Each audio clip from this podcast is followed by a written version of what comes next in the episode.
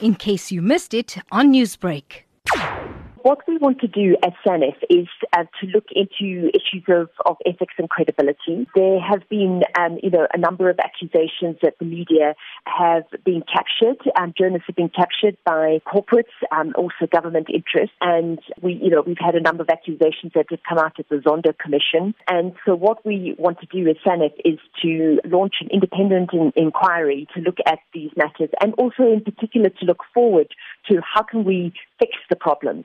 How can we show that the industry is ethical and credible? What do we need to do in terms of ethical codes, ethical practices? We will be looking at best practice from around the world and in South Africa. And at the end of the process, what we're hoping to do is to launch a big conference uh, that will look at an action plan for the industry. And then members of the public as well as media have been asked to come forward with any information they may have. What sort of information is expected? So what we would like to see is, you know, trends. You believe that a particular publication or media entity or journalist has been pushing a particular agenda, that they are in fact captured by a particular political faction, political party, that they aren't uh, reporting without fear or favor, and they are reporting in a biased way, you know, and that this is a trend. We would want uh, people to submit, you know, information on that issue. Ms. Skinner, the ruling party in the country have always been requesting for a media tribunal. Will the panelists invite political parties before the inquiry?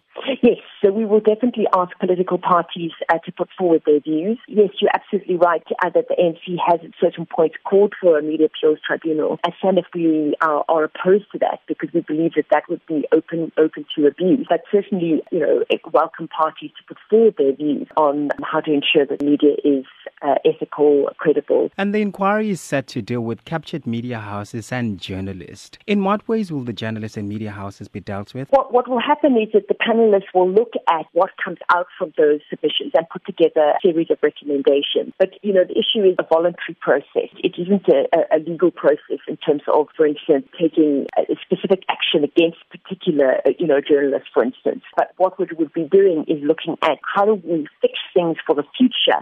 How do we ensure that, that journalists operate ethically? It's been reported in the past that the media cannot self regulate itself. With an inquiry of this magnitude, will it then assist the media to self regulate? People are absolutely free to put in submissions around how they feel the media industry should operate. So, you know, in their submissions, they can put forward what they what they feel, and then, of course, you know, panelists will look at and weigh up all of those issues and put forward recommendations.